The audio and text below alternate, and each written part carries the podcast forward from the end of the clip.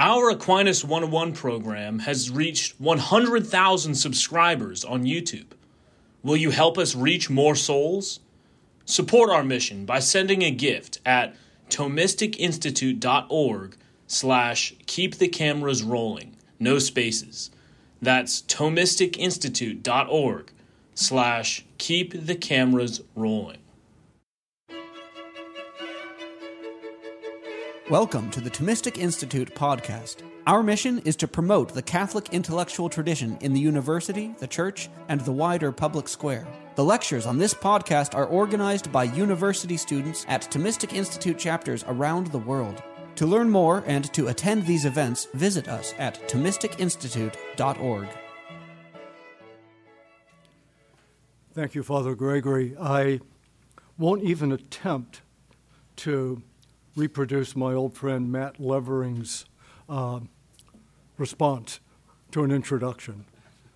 It took me a long time to learn how to do that. Thank you. Okay. Secunda Secundae 28.8. It's on the order of charity.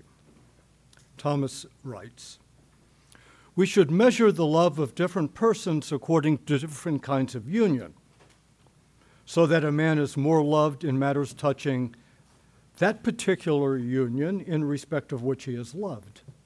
And again, in comparing love to love, we should compare one union with another. And I sort of cash this out. Is it on? It's on. Okay, good. Uh, there are four questions for social ontology. Who belongs to whom? In high school, we were very much concerned about that. That was back when people dated. But anyway. Second, what is the bond? Which is the main question of this paper. For what end or ends? And what do the members owe to one another?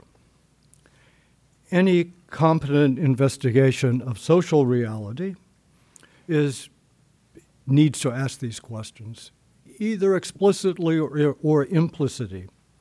And I say Thomas Aquinas is the common doctor of Catholic social teaching, but he's also the common doctor of social form, which concerns the bond immediately.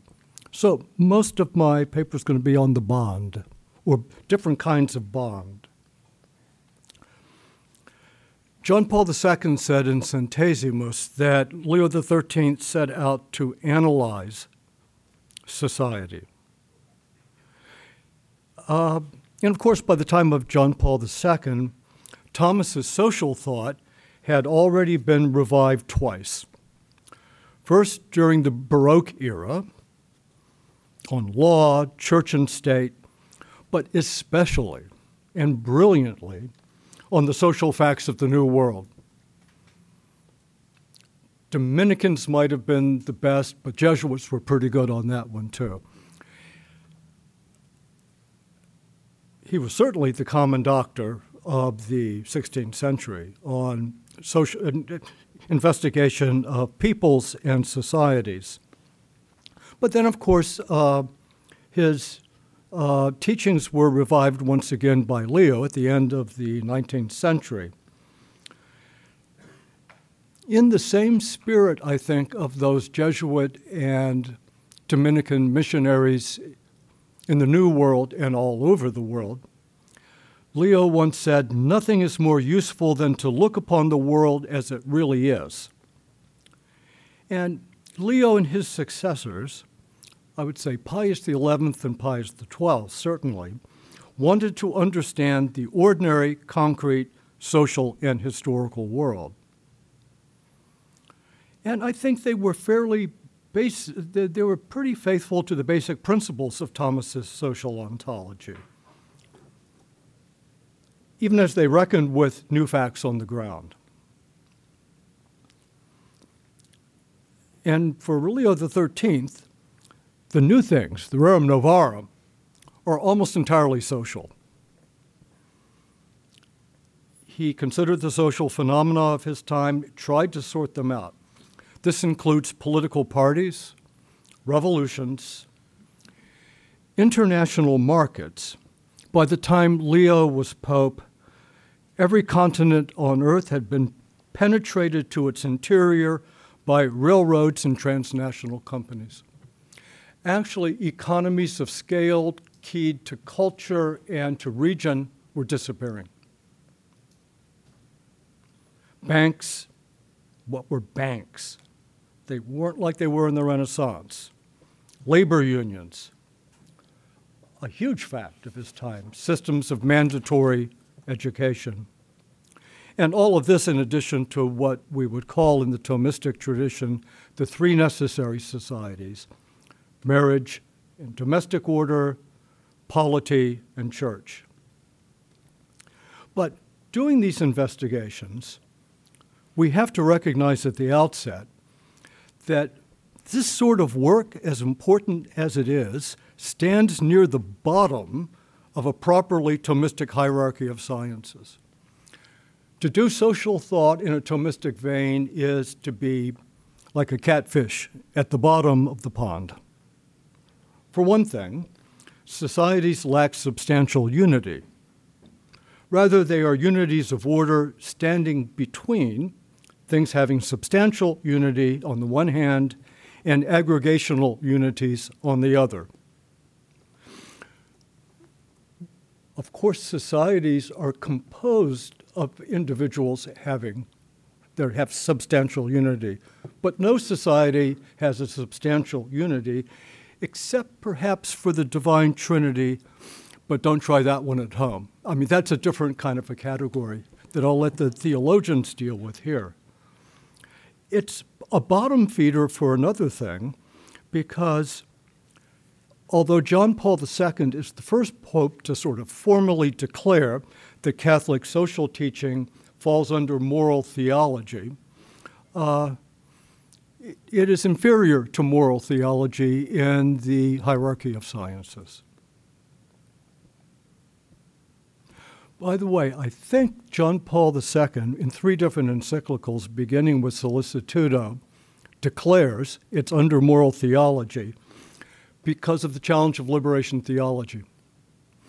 The challenge of social teaching and social analysis simply being inductive and immanent without any principles higher than itself. I think he was also bothered by Chenu's book. There's a whole story behind this one that I'm not going to go in, but uh, wrote the famous little book, uh, Catholic Social Teaching as Ideology, which called for a completely inductive approach to social reality. I think that shook up Wojtyła before he became Pope. Anyway, it's under, first we have substance, and then it's under uh, moral uh, philosophy and theology. And let's say, according to the broad theme announced at the beginning of the Secunda Pars. Made unto the image of God, the human person is, according to St. John Damascene, an intelligent being endowed with free will and self movement, provident for himself and others. So, uh, most of the Secunda Pars is on morals.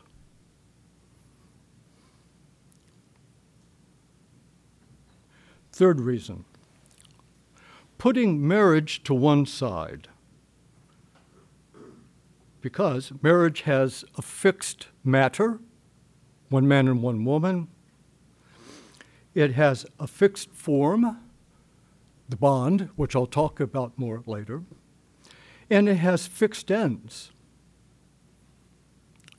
But other social orders, polity, for example, and arbitrary societies have diverse forms of common action and mm, diverse requirements of what the materiality will be. A polity is a polity, a polity whether there's five men and two women, or vice versa.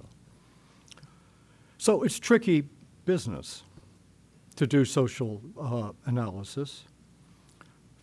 First, we have to locate real substances, human beings who, who are agents capable of acting, and we have to do moral philosophy and theology.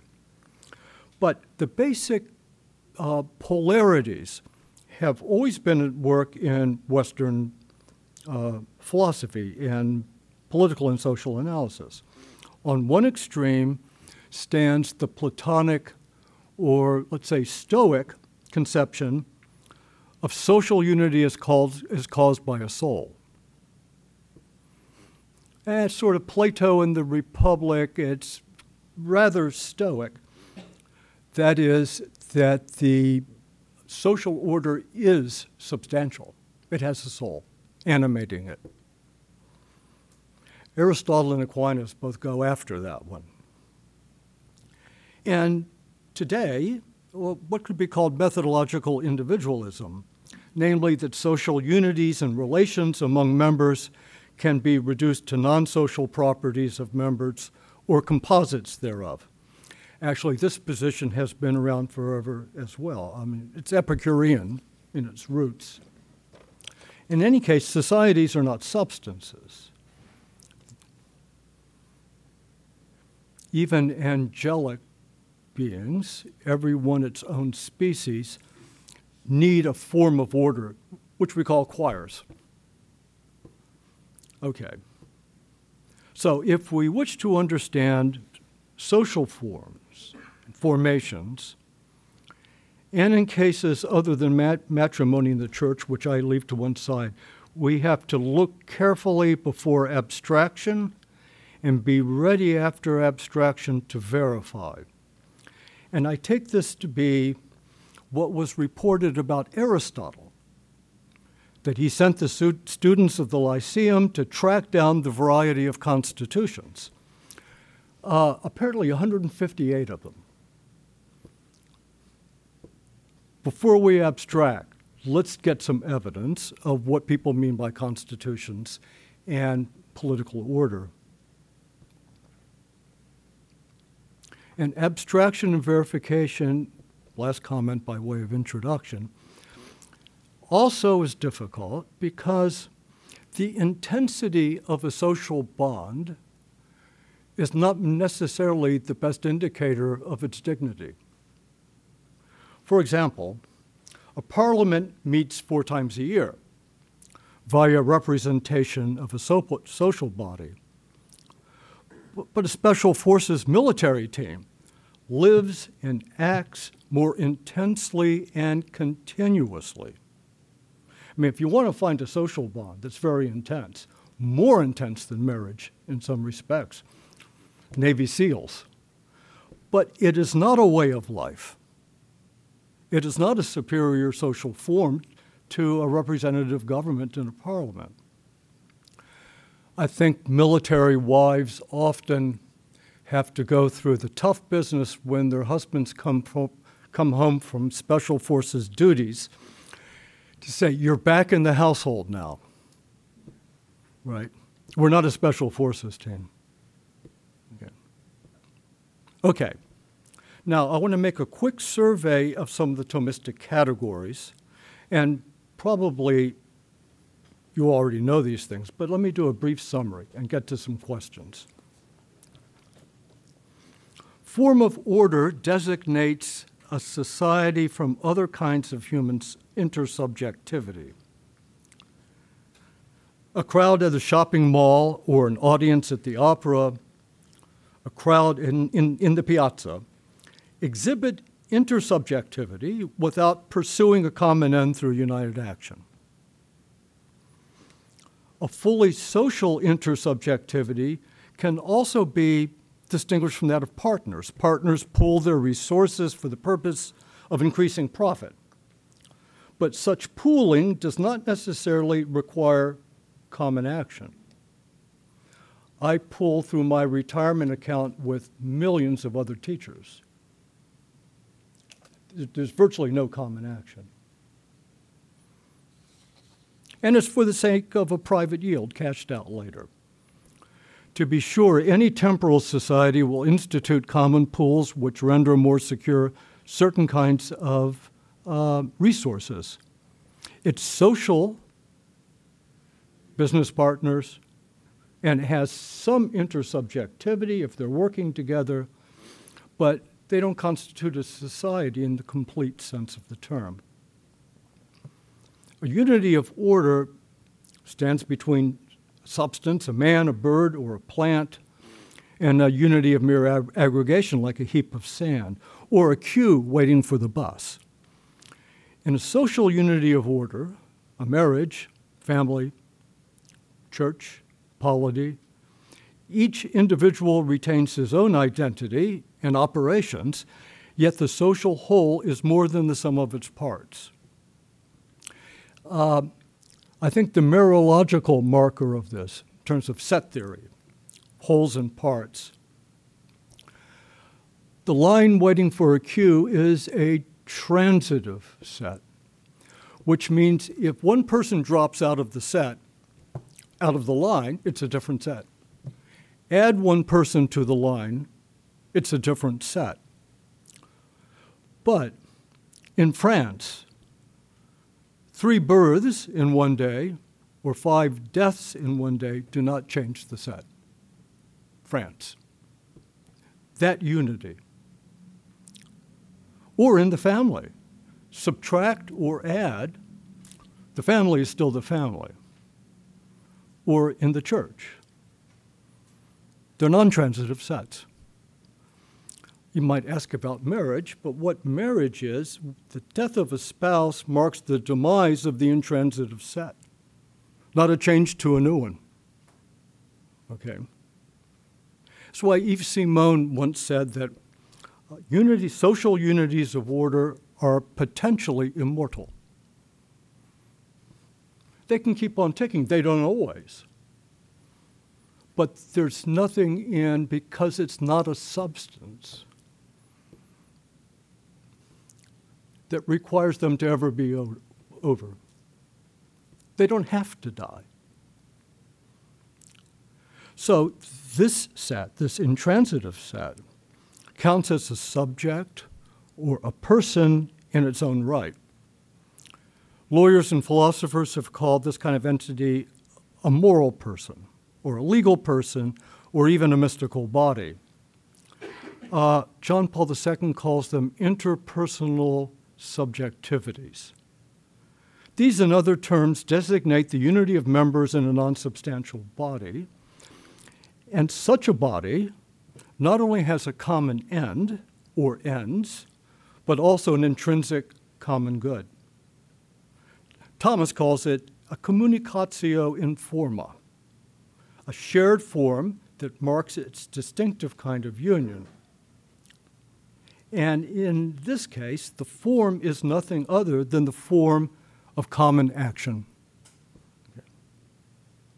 It has both an intrinsic common good and an extrinsic common good.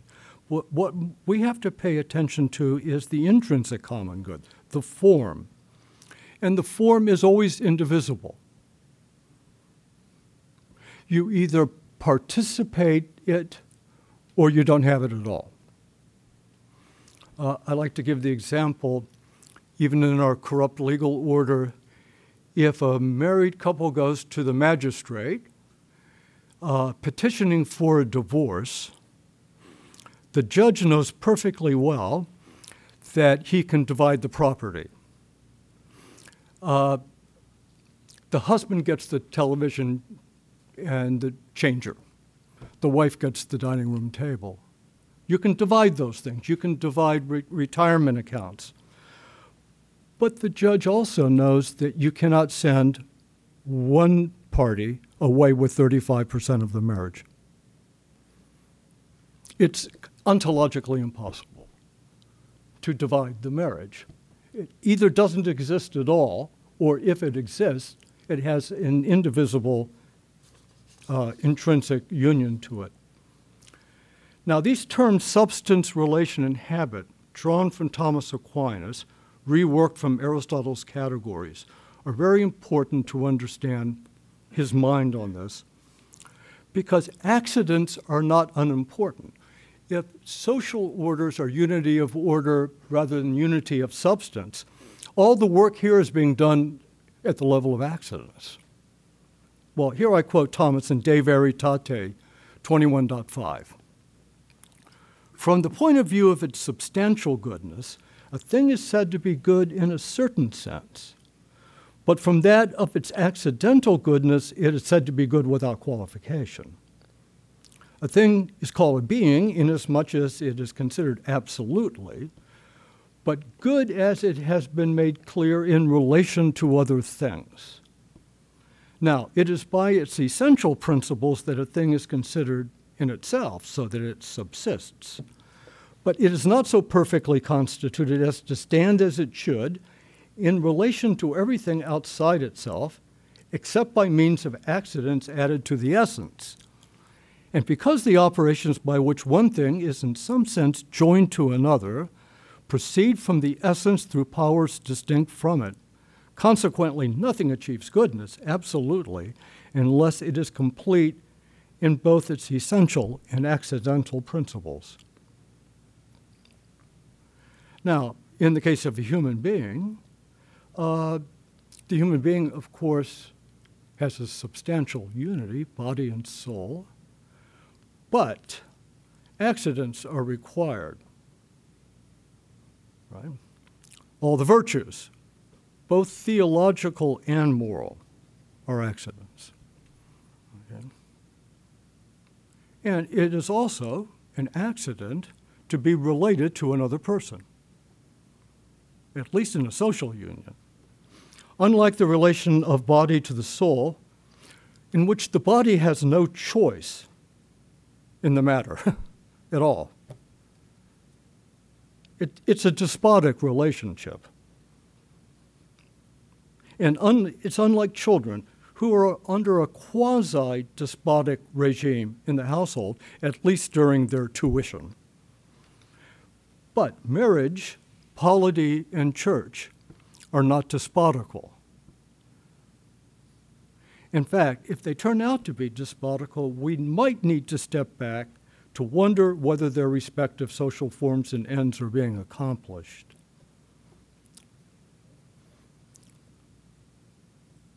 So, as to the bond, the bond is the key.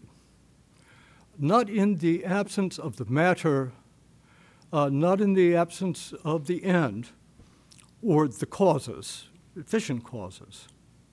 But without the bond, we, we simply cannot do social analysis. Uh, for example, a crew team has to act together to participate in the race. Uh, they all have an end. They want to win. But presumably they want to win as a crew team. It's not just the extrinsic end, but it is the internal form by which they want to accomplish it. The victory belongs to the team doing common action.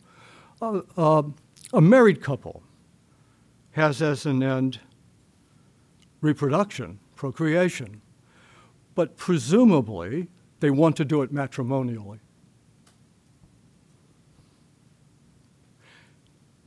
And here's what Thomas taught. Nor is the direct object of consent, this is in marriage, a husband, but union with a husband on the part of the wife, even as it is union with a wife on the part of the husband. Psychologically, of course, one desires and chooses this man or woman. But what makes marriage marriage is the form which is a consent to the union.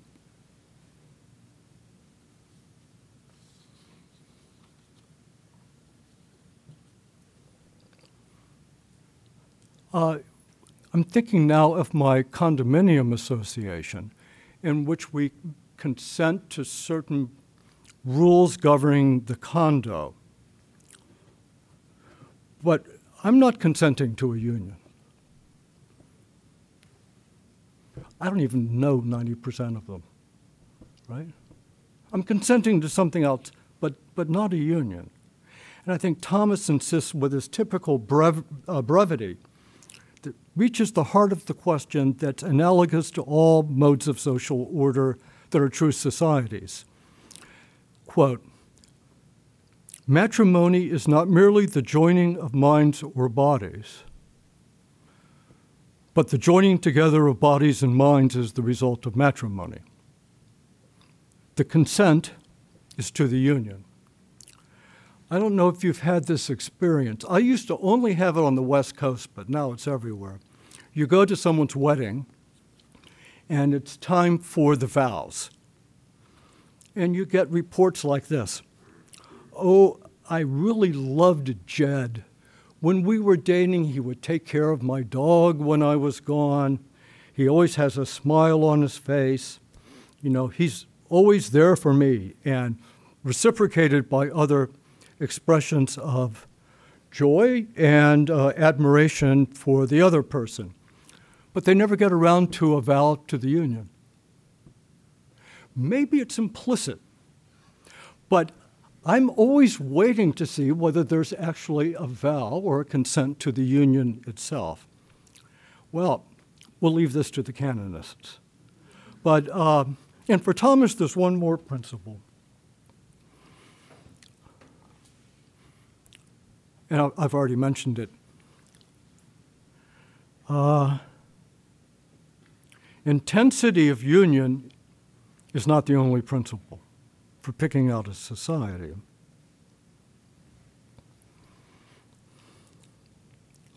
Usually, political association is less intensive.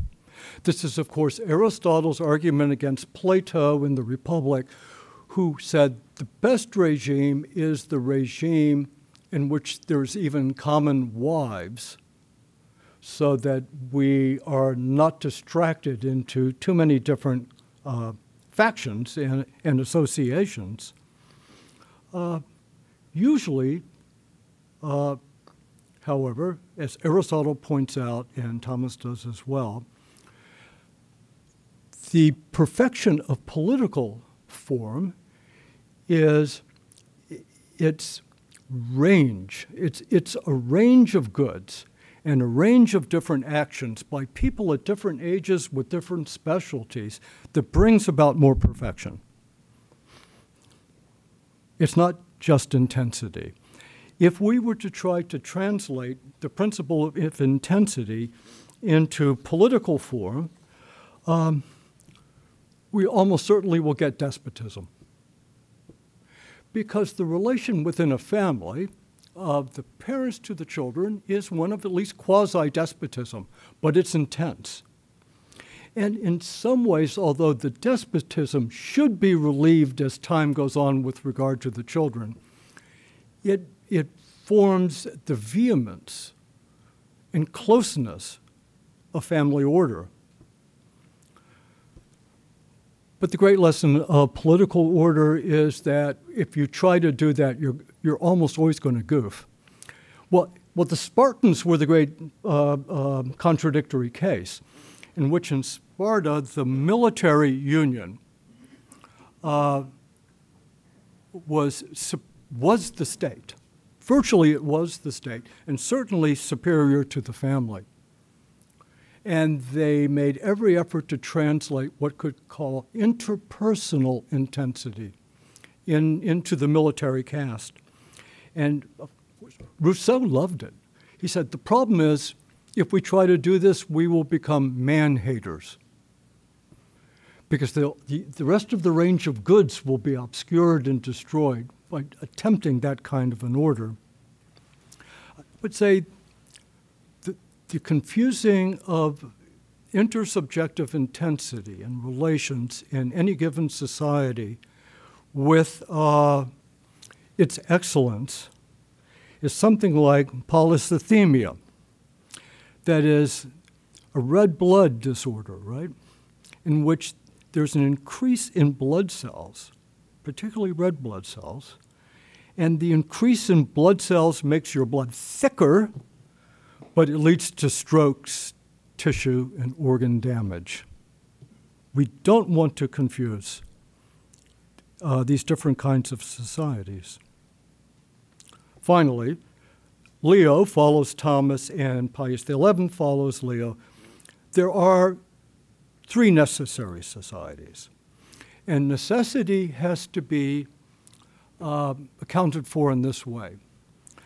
The first kind of necessity is need. So, for instance, in marriage, they need each other to reproduce. And they, I guess they needed to do it together, right? But it's not just the sexual intercourse being done together, they need to be a team, or domestic order will become unlikely. The entire domestic order. But that need over time becomes a different kind of necessity, which is that of excellence. They become really good at what they do. And eventually they grow wise. And I would say the same thing with polity. It begins in need. And as Aristotle discusses it, and Thomas follows him in the commentary on the politics, it begins in a very basic need.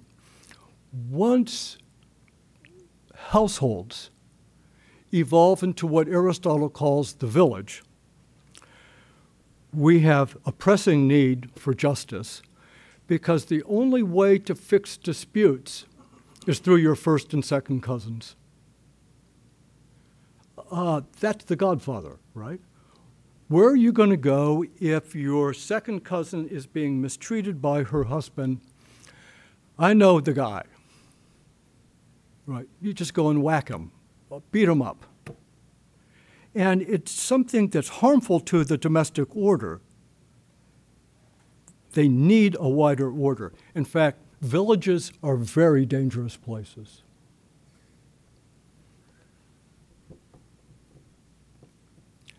Hillary Clinton was wrong on this, actually, I think.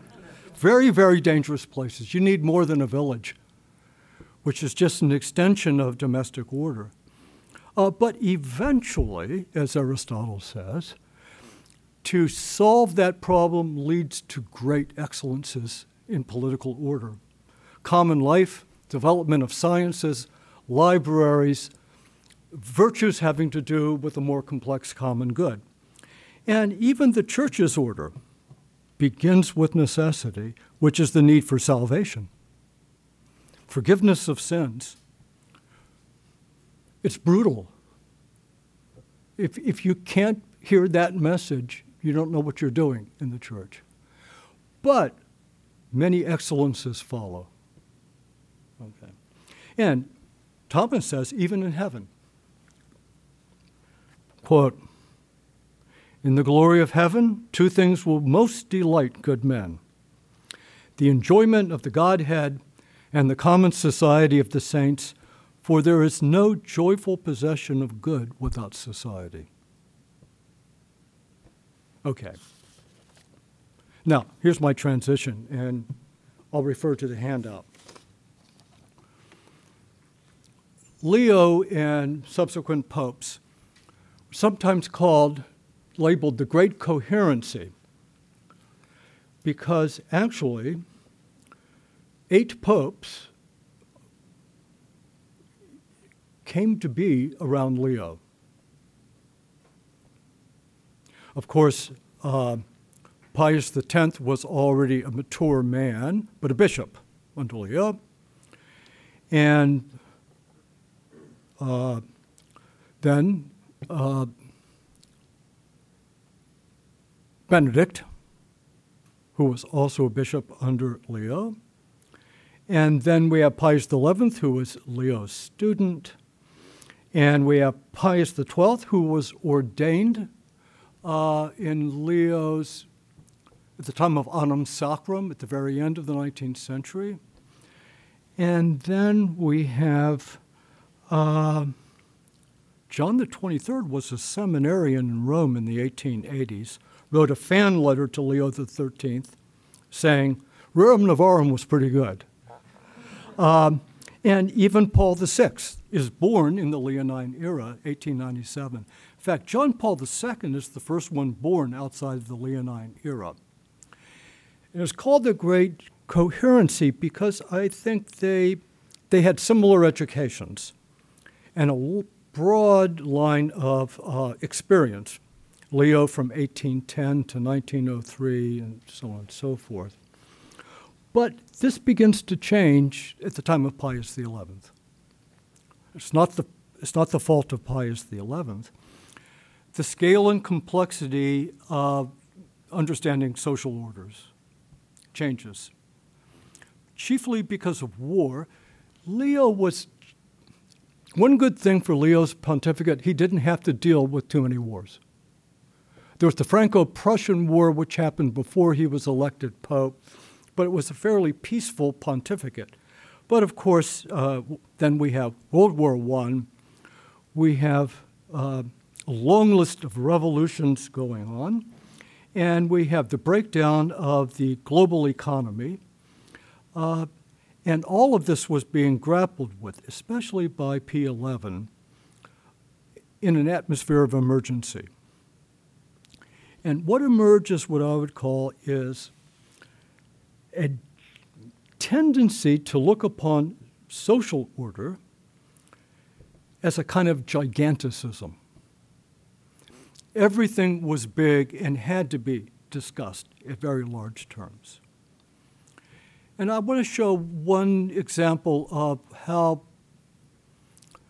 social form gets a bit confused and why it matters. So, on the handout,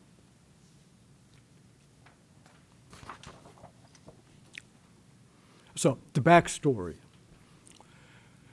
During Leo's pontificate, just before Rerum Novarum, the Freiburg Union, which was a union of French, Italian, German uh, Thomists who would get together in the summer almost every year and discuss so- social issues.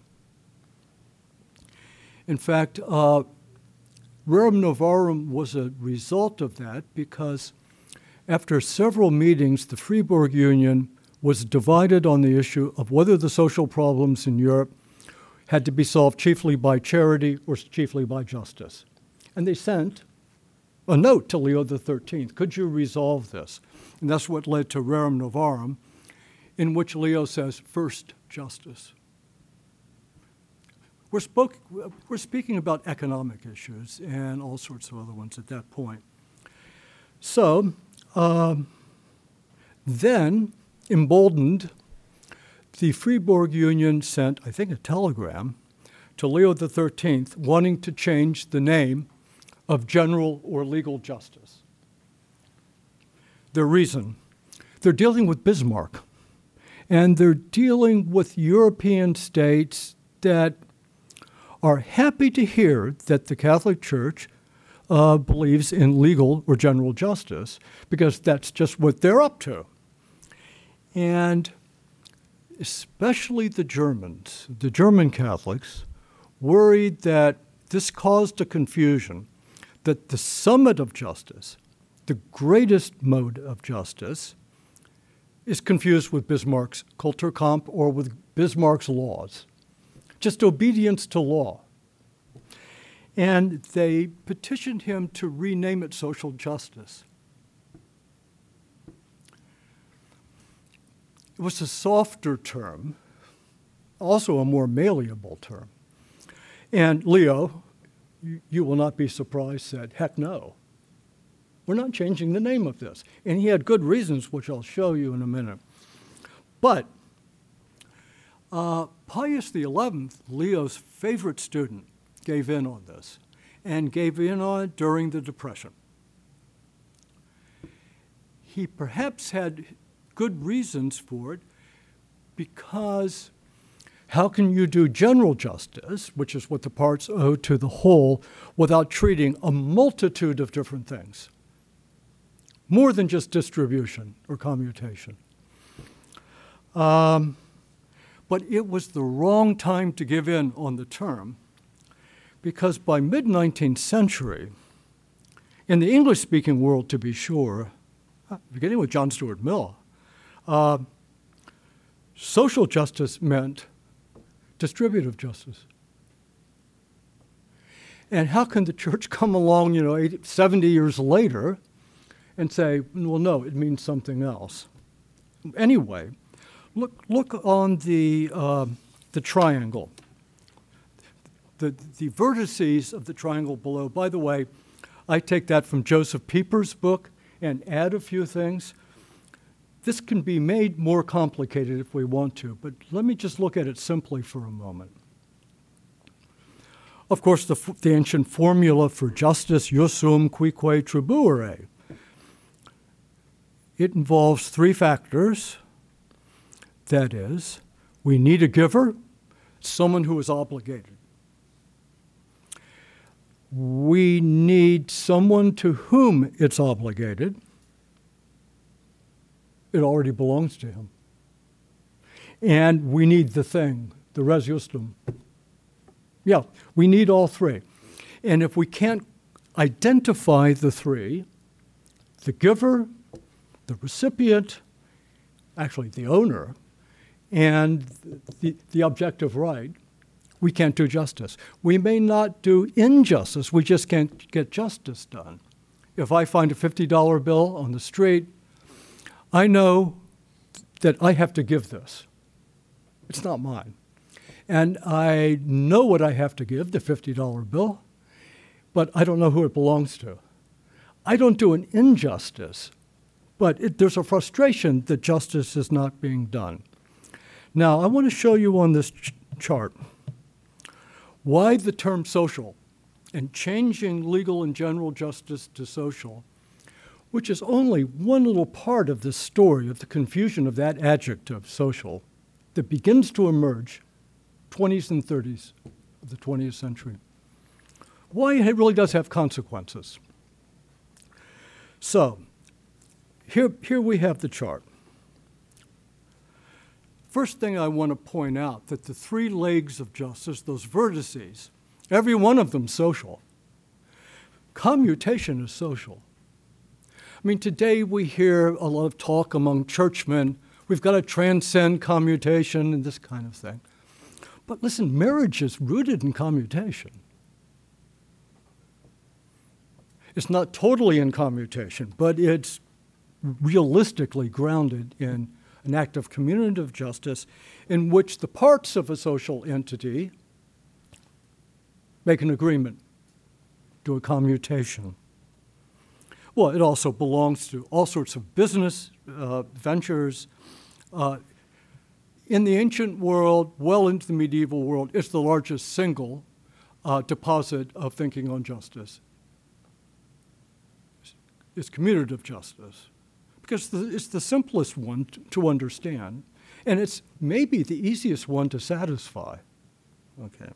So we first have a relation here of parts to parts but they are social parts. But parts to parts. Okay.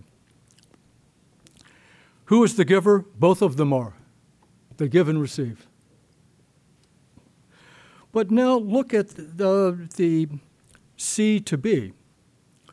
Who is the giver in distributive justice? Well, on this, it's the social whole. Actually, it's us. It's us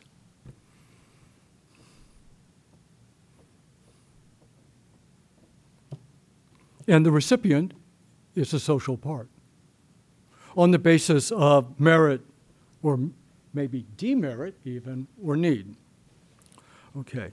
We have to understand who, who are the givers and the receivers. And on the other leg, legal or general justice, who are the givers? Not the state.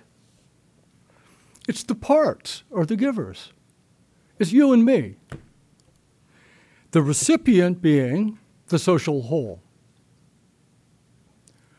The problem with P11's change, situated as it was in a global catastrophe in which people are trying to, find, I mean, who did the banks belong to?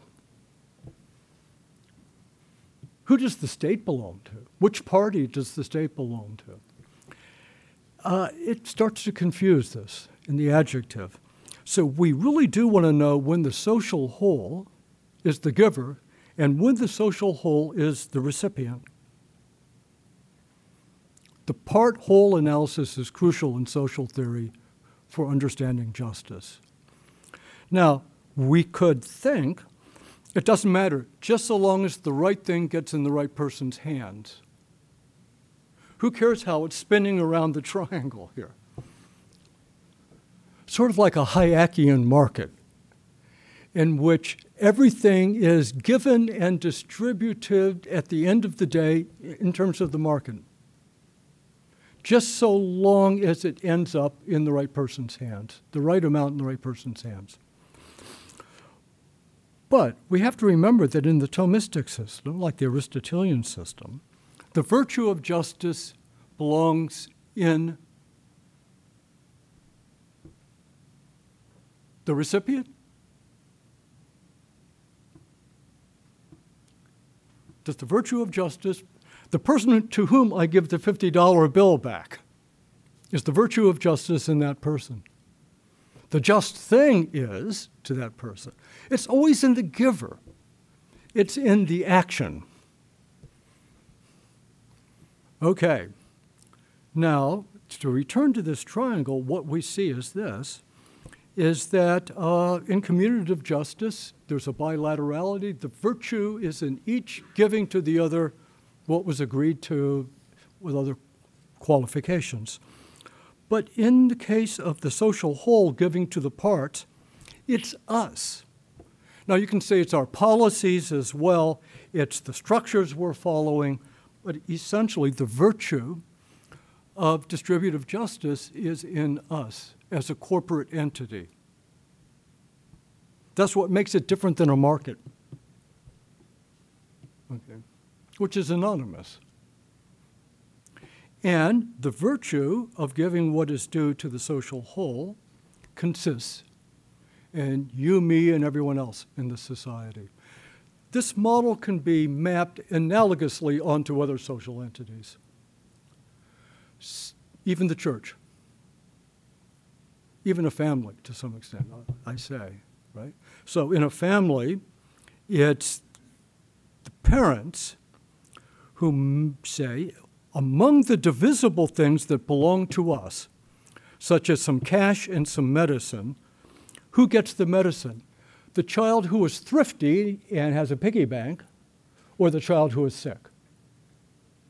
And the right judgment would be the sick child gets the medicine under distributive justice. In, in whom does the virtue belong? It's the parents right? so on and so forth. So, th- so the problem here is that uh, once we use the adjective social loosely, without these structures, who gives and who receives, within a given society, well, confusion ensues. By the way, general justice for Aquinas, what ends up being called social justice, is not even a cardinal virtue. It's greater than a cardinal virtue, but it's not a cardinal virtue. Because in general justice, what the parts owe to the whole uh, has inadequate ulteriority to it. Because the whole is us. It doesn't, it doesn't have the kind of otherness at commutation and distribution. It's greater. It, it's also not a cardinal virtue because there is no precise way to fulfill the entire thing. Like, I'll register for the draft. Okay, for the sake of the uh, winning one for the Gipper. Uh, I'll serve. I'll serve if called upon. My obligation to general justice is fulfilled just as when I give the $50 bill to the person to whom it belonged. But Thomas is very clear you, you can't fulfill uh, general justice exactly in that way. More indeed may be required in general justice. Okay, the first storm signals intellectually that went up about the adjective social and the way it was being used in the 1930s was a book by two Jesuits, uh, Calvez and Perrin. Some of you may have read it. It was on everyone's bookshelf who did Catholic social doctrine even 40 years ago. Uh, in English, The Church and Social Justice, The Social Teachings of the Popes from Leo XIII to Pius XII. Uh, they started sending up warning signs. This is, of course, during the pontificate of uh, Pius XII. That the adjective social was out of control and we were not able to identify which of the modes of justice correspond to it or who is the giver and the receiver. Uh, and this is how they, in other words, we were lacking an objective norm, socially objective norm about giving and receiving.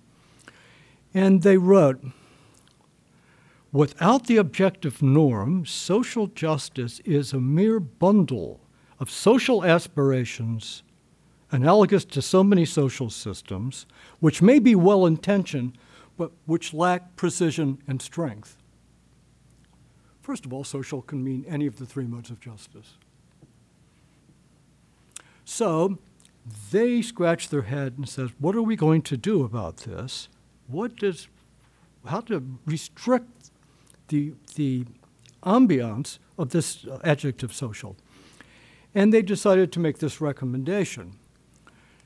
It's not a theoretical construction made independently of the circumstances which give rise to it, but an historical response to an historical problem. That is, Pius XI just had to do it. It, it was a practical matter of policy. Uh, and so we must accept a restricted meaning of social and social justice to those human relationships which grow out of the economy put all other ones aside. Uh, but the original meaning of social justice was the opposite. The original meaning of social justice meant a common public end. Moreover, every pope since Leo had ruled out the restricted meaning of general or legal justice. It's not just an economic matter. Anyone who is a member of a social whole is going to have a duty like that.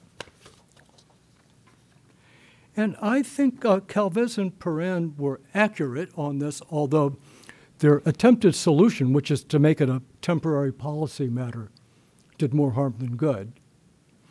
Uh, and I think we can find traces of this, the effects of it, in the Compendium of Catholic Social Teaching. That is the tendency uh, not to be careful about which social realities you're abstracting from, and virtually no tendency to try to verify them going back. And that is policy expressed sort of by slogans that rally the troops. I'm going to give some examples of this. Um, more space in the compendium is given to the Kyoto fresh water treaties than to the modes of justice.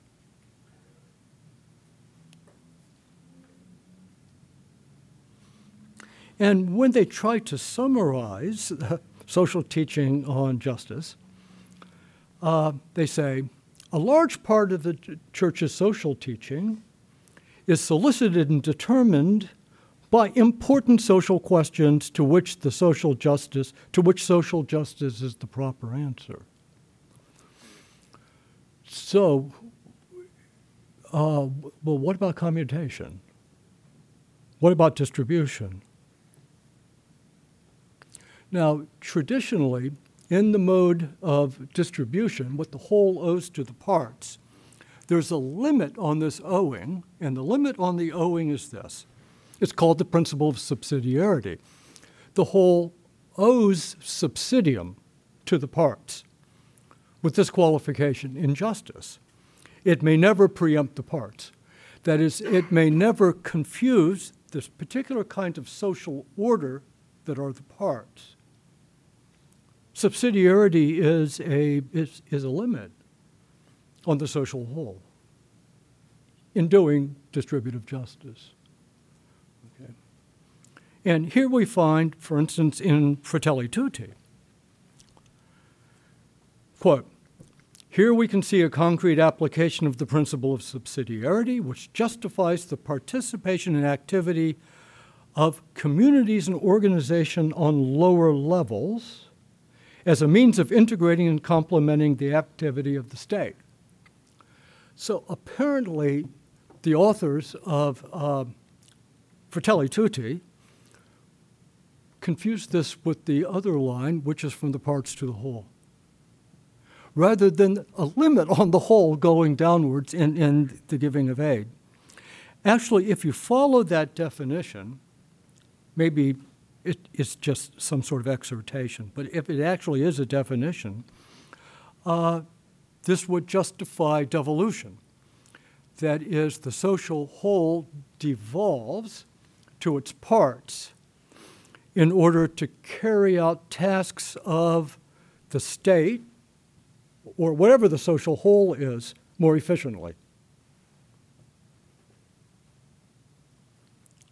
But let me give some other examples of, of how this, the adjective social just moves around without precision. And I'm going to speak of Pope Francis, but with this qualification, he didn't begin this. And I don't even know if he wrote some of these things but it's kind of a it's, it's kind of like an all-star game of trying to follow the word social around in sentences. By the way, there's no doubt that Francis is a critic of any reduction of society to merely compositional unity. He speaks against that all the time. Nevertheless, I counted it up in Fratelli Tutti, family denotes a real family eight times. It's just very clear they're talking about a family. Metaphorical families 27 times.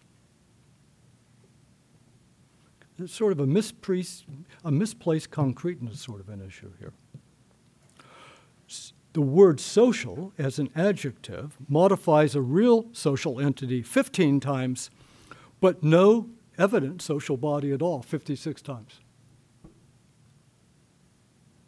And we get phrases like society in its entirety.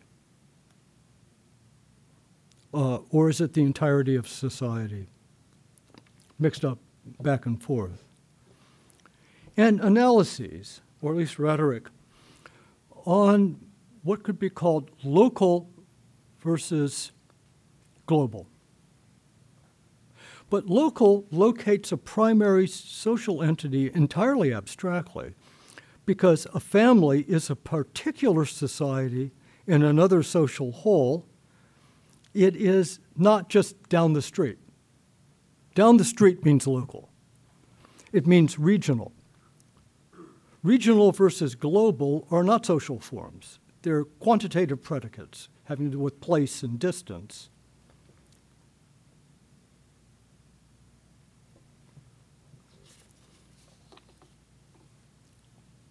we get sectors of society and parts of humanity, which those expressions without any kind of precision. I believe this is a decades long evolution of actually following Calvez's recommendation of wanting policy and using that kind of language. But there are many other aspects of Catholic social teaching that are similarly, how to put it, dizzy. And where there are many things to, to think through. One of them is the state. Um, for three generations, well, more than three generations, serious Catholic thinkers since the mid 19th century argued about whether political order has a merely instrumental good, is a merely instrumental good, or whether it has an intrinsic common good. Well, I think most people know that the answer has to be both, because we can go back to the triangle here. The social whole is related to parts in two different ways. But this, this has not been resolved. Nor is the divisible versus the indivisible in matters of political action. Second, nor is it entirely resolved uh, whether political community is completely incompetent in matters of religion.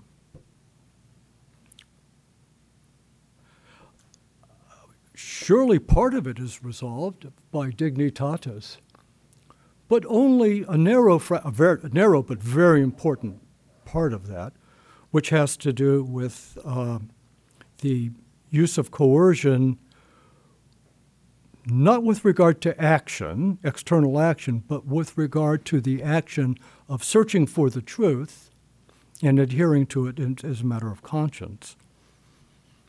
Mm. Does Caesar have jurisdiction over mathematics or metaphysics? I'm done, right? Well, I have to wrap up. Yeah, yeah, yeah, yeah, yeah. Okay, one more example of this.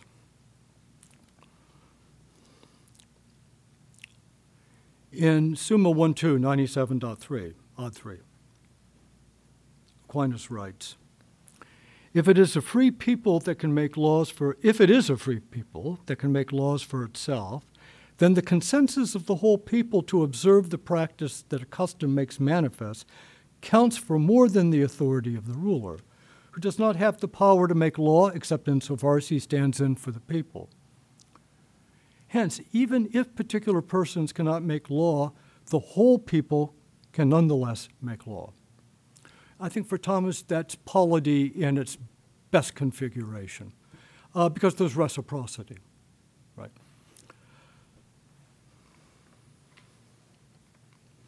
But in Secunda Secundae 10.10, he raises a very interesting problem with which Father uh, Dominic Rooney has tried to treat, I think fairly successfully, but here's my take on it.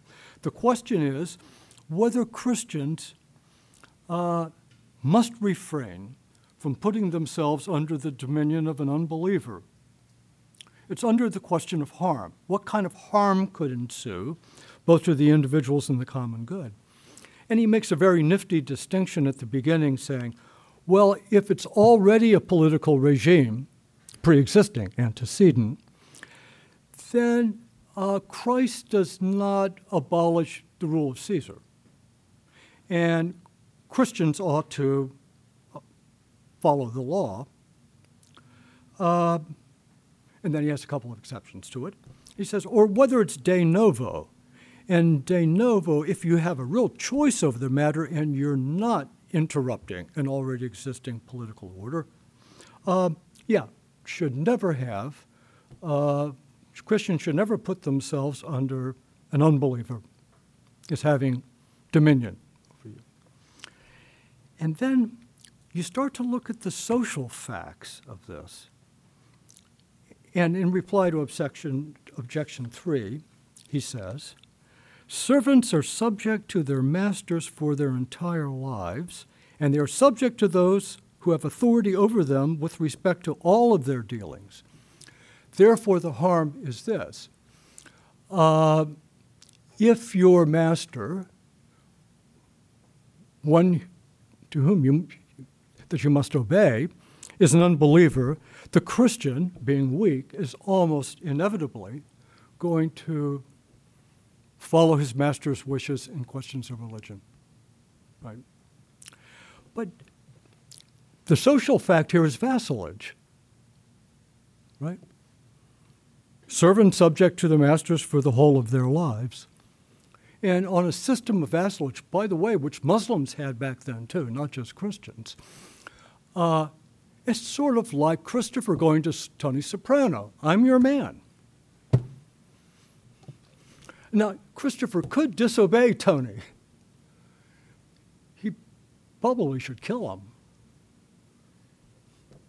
I mean, if, if you don't want to obey Tony, you should probably kill him. But in a system of vassalage, king is a vassal of Christ, knights are vassals of the king, retainers of the knights are vassals to the knights, etc., etc., all the way down. It, it is despotical, at least quasi despotical, right?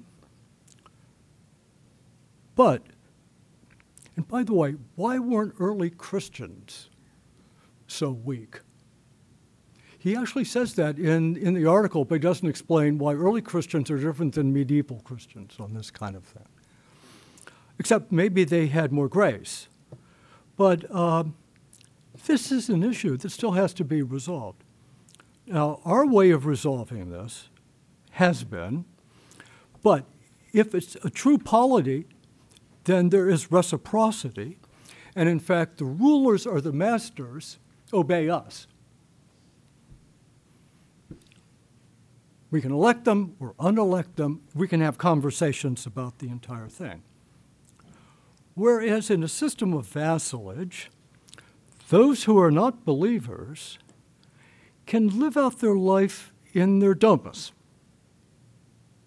And they can function as hired help. They can be a mechanic for a, a Christian client. But they cannot be a political animal.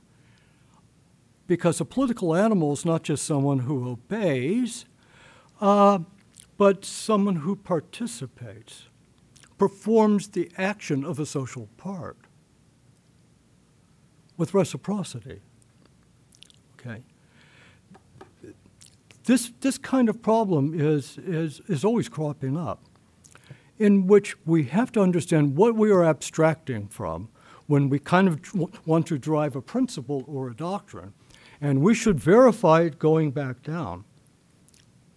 I think the current atmosphere of Catholic social teaching usually is not inclined to do that.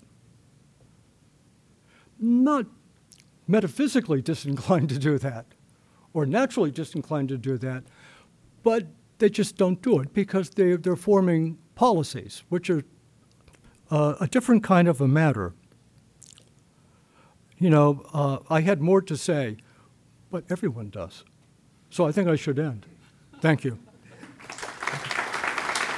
Thanks for listening to this lecture on the Thomistic Institute podcast. The generosity of people like you makes this podcast possible. If you enjoy these talks, please consider showing your support at www.thomisticinstitute.org/donate. Your donation of even a dollar helps us reach more college students and many others with the powerful truths of the faith and it ensures that we can keep publishing top notch lectures on this podcast.